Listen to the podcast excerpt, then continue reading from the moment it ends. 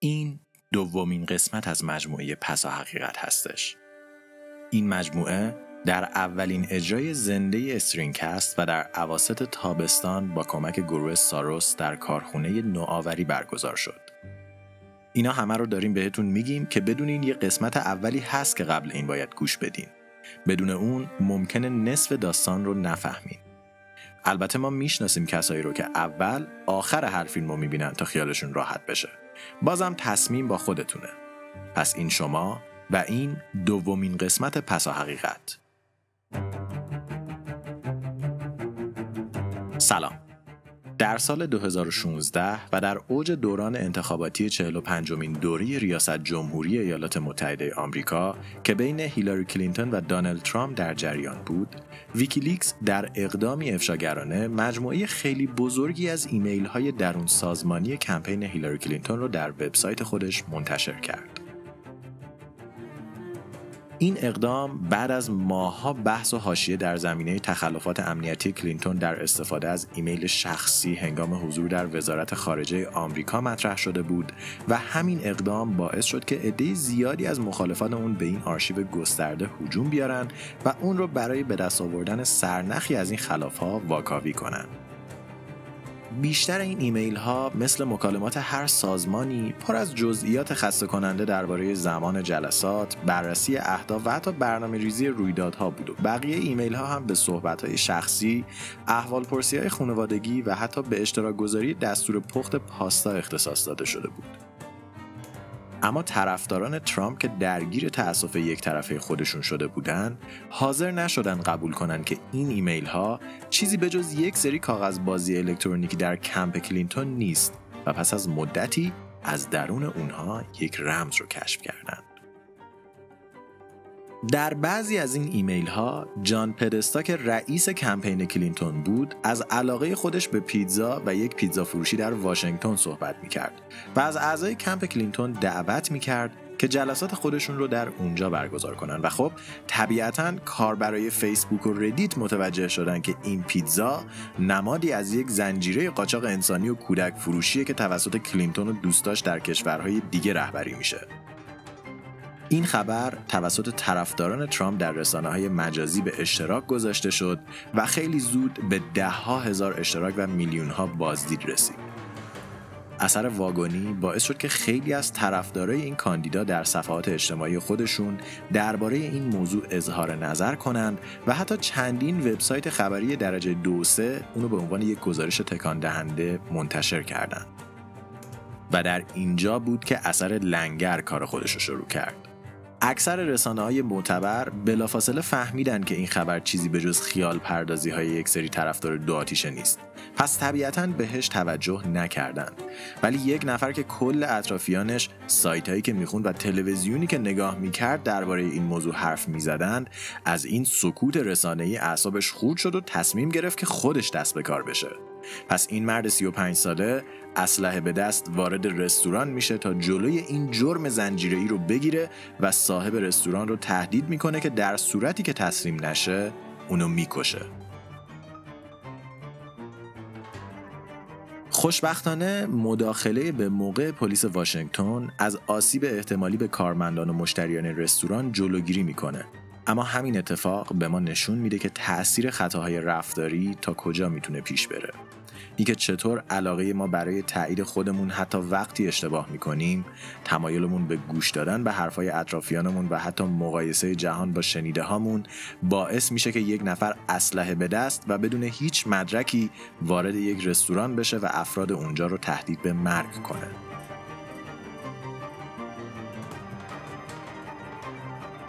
ولی ما چجوری به اینجا رسیدیم؟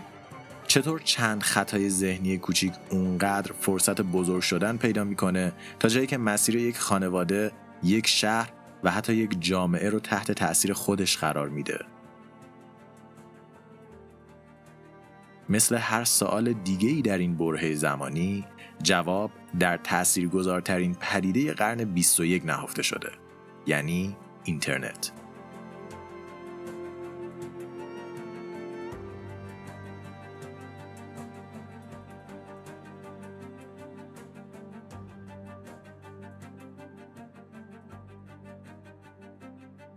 برای اینکه بتونیم جواب این سال رو بررسی کنیم اول باید یک نگاه به ساختار اینترنت داشته باشیم. اینترنت یک ابزار برای اتصال انسانها به همدیگه است. برای اینکه شما رو بدون در نظر گرفتن زمان و مکانی که توش هستین به جامعه جهانی وصل کنه و بذاره کاری که می‌خواین رو انجام بدید. در عواست سال گذشته 3.8 دهم میلیارد نفر یعنی یکم بیشتر از نصف مردم جهان به اینترنت دسترسی داشتند و تا پایان سال 2020 پیش بینی میشه که بیش از 50 میلیارد دستگاه به شبکه جهانی وب متصل بشه. اکثر ما وقتی که به اینترنت وصل میشیم از سرویس های اینترنتی مختلف استفاده می‌کنیم. سرویس هایی که معمولا یا وبسایت هستند یا اپلیکیشن. خود این وبسایت ها و اپلیکیشن ها هم به دو دسته مختلف تقسیم میشن یا خطی هستند یا پلتفرم وبسایت های خطی شامل وبسایت هایی میشن که همه سرویسشون توسط خودشون تامین میشه و شما فقط یک مصرف کننده در مسیر یک طرفه هستید. قدیما اکثر سایت ها جزو این دسته بودن. یه فروشگاه آنلاین، یه وبلاگ و حتی یک وبسایت خبری همه اینها در شاخه وبسایت های خطی به شمار می. به این شکل که تولید، آماده سازی و ارائه محتوا توسط سایت انجام میشه و شما اون محتوایی که سایت با زحمت و عشق فراوون براتون آماده کرده رو استفاده می‌کنید. گاهی هم براش پول می‌دید. مثلا استرینکست یه سایت خطیه. ما پادکست رو می نویسیم، ضبط می‌کنیم، منتشر می‌کنیم و شما میایین به پادکست گوش می‌دید. گاهی وقتا فوشمون میدین و گاهی وقتا هم برای دوستاتون میفرستین. گاهی وقتا هم یه کمکی بهمون می‌کنین. همین. ارتباط شما در عکس عمل به محصول ما خلاصه میشه. نه بیشتر نه کمتر. اما با گذر زمان روی کار اومدن وب 3 اینترنت های پرسرعت و دستگاه های پیشرفته موج جدیدی از وبسایت ها شکل گرفتن. وبسایت هایی که دیگه تولید کننده نبودن بلکه فقط واسطه ای بودن بین شما و کاربرای دیگه اونها فقط پلتفرم بودن در پلتفرم ها دیگه اینکه خدمات چیه، کیفیت چیه، چی خوبه چی بده اصلا مهم نبود و اصلی ترین فاکتور موفقیت تعامل بود. اینکه مخاطب شما چقدر با سایت، بقیه مخاطبین و یا محتوایی که اونها به اشتراک گذاشتن تعامل داره و با اونها ارتباط برقرار می‌کنه. وبسایت های پلتفرمی اکثرا رایگانن چرا که واکنش مخاطب نسبت به چیزهای مفتکی همیشه بیشتره و به جز اون این سایت ها اصلا چیز خاصی رو تولید نمی‌کردن که بفروشن یا سرویسی رو ارائه نمی‌دادن که ازش پول بگیرن. پس برای دووم آوردن در مارکت شلوغ و رقابتی اینترنت ناچار شدن طریقه درآمدزاییشون رو عوض کنن. یه عده از این شرکت ها مثل اوبر و بی رفتن سراغ کارمزد گرفتن. یعنی در ازای هر تراکنش مالی بین دو کاربر اونا یه پولی رو دریافت می‌کردن. اما تعداد خیلی زیادی از شرکت های دیگه نمی‌تونستن از این شیوه استفاده کنن. چرا که پولی در سایتشون رد و بدل نمی‌شد. مثلا یه سایتی مثل فیسبوک که همش درباره اشتراک لحظات و عکس و کمیک های بامزه هستش هیچ راهی نداشت که از مخاطباش پول بگیره. چون اگه می‌گرفت همه می‌رفتن یه سایت دیگه و فیسبوک بزرگترین برگ برندش که دایره گسترده مخاطباش هست رو از دست می‌داد. یه جمله خیلی معروف در اینترنت وجود داره که میگه اگه پول چیزی رو نمیدین بدونین که محصول مورد فروش خود شما هستین. و این اتفاقی بود که برای این سایت ها پیش اومد.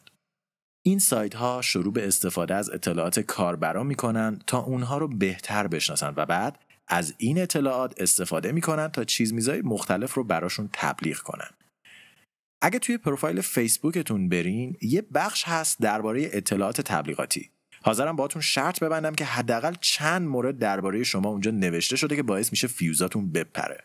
یا مثلا تمام هدف اپلیکیشنی مثل اینستاگرام اینه که شما زمان بیشتری رو به بالا و پایین کردن در برنامهش بگذرونین و برای این کار از دو ابزار کوچولو استفاده می‌کنه.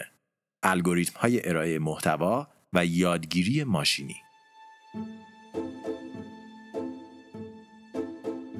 الگوریتم چیه؟ الگوریتم یه مدل ساده شده برای درک یک جهان پیچیده است. فرض کنید شما یه مدتیه که تنها زندگی می‌کنین و جهان پیچیده شما زنده موندنه. شما این زنده موندن رو به چهار بخش مختلف خلاصه کردی. خواب، غذا، کار سرگرمی و برای هر کدوم از اینها یک سری قانون و روتین مشخص کردیم روتین هایی که با گذر زمان و خیلی وقتها با سعی و خطا به دست اومدن خب این یک مدل زنده موندنه مدل زنده موندن اختصاصی شما. چیزی که یک چهارچوب کلی از اصول زندگی به شما میده و کمکتون می‌کنه که یک زندگی نسبتا اوکی داشته باشین. حالا فرض کنید یه موجود فضایی میاد پیش شما و بهتون التماس می‌کنه که زندگی روی زمین رو یادش بدین تا بدون کشف شدن بتونه اینجا دووم بیاره و بهش خوش بگذره. اون موقع شما همین مدلی که یاد گرفتین رو در قالب یک سری دستورات و شرط ها بهش میگین و براش یک الگوریتم می‌سازین. گفتن کل الگوریتم زمان زیادی می‌بره جزئیات زیادی می‌خواد و حتی ممکنه اونقدر مفید نباشه چرا که بعضی بخش های زندگی موجود فضایی با شما فرق می‌کنه. شما همون چارچوب کلی رو بهش میدین و بهش میگین که بقیه رو با سعی و خطا ولی با در نظر گرفتن همین قوانین کلی یاد بگیره. و مدل اختصاصی خودش رو بسازه. شما با این کار دارین یادگیری ماشینی رو به الگوریتم خودتون تزریق می‌کنید. سایت ها و پلتفرم هایی که ما روزانه باهاشون سر و کار داریم هم همینن. فقط مدلشون به جای زنده موندن افزایش درآمده و به جای اصول چهارگانه زندگی یک اصل دارن. افزایش تعامل شما با دستگاه. اونا این مدل رو چجوری می‌سازن؟ خیلی راحت. با دیدن اینکه شما از چه چیزایی بیشتر خوشتون میاد و ارائه محتوای شبیه به اونها به شما. مثلا شما وارد یوتیوب میشین و سرچ می‌کنین شلغم و سه تا از ویدیوها رو می‌بینین. دوتاش درباره پخت شلغم و یکیش درباره کاشت شلغم. شما اون دوتای اول رو تا انتها می‌بینین ولی سومی رو نصفه ول می‌کنین. الان یوتیوب می‌دونه که شما پخت شلغم رو دوست دارین نه کاشتشو. و از این به بعد هرچی ویدیو پخت شلغمی داره رو براتون میاره که ببینین. یوتیوب هیچ کاری به این نداره که شلغم چیه چی بهش رسمیت داره یا اصلا واقعیت داره یا چرت و پرت محضه. یوتیوب صرفا می‌دونه که پخت شلغم ارتباط شما رو با سایت بیشتر می‌کنه. پس تا جای ممکن اونو تو پاچتون می‌کنه